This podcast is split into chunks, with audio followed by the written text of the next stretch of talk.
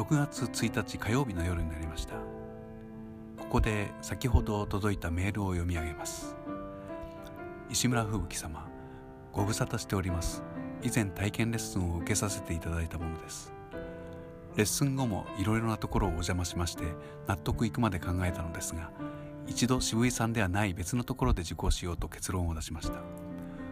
本来こういうそちらには通いませんという旨のご連絡は大変失礼にあたると思うので自分でもどうかと思ってはいるのですがレッスン後まで様々なご教授をいただいたのに結論も報告もせずなあなあで済ませてしまうのもどうなんだと感じるところもありこうして連絡した次第です。自己満足の範疇なので不快な思いをさせてしまったら申し訳ありません。毎日ボイストレーニングも拝聴させていただきました。今後の更新も楽しみにしています。いただいた教えは一人でも練習できることも多く心強い助けとなりました。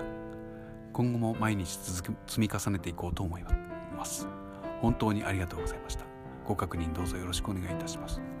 というですねありがたいメールをいただきました。嬉しいですね。やはり毎日ボイストレーニングはやるべきでしょうか？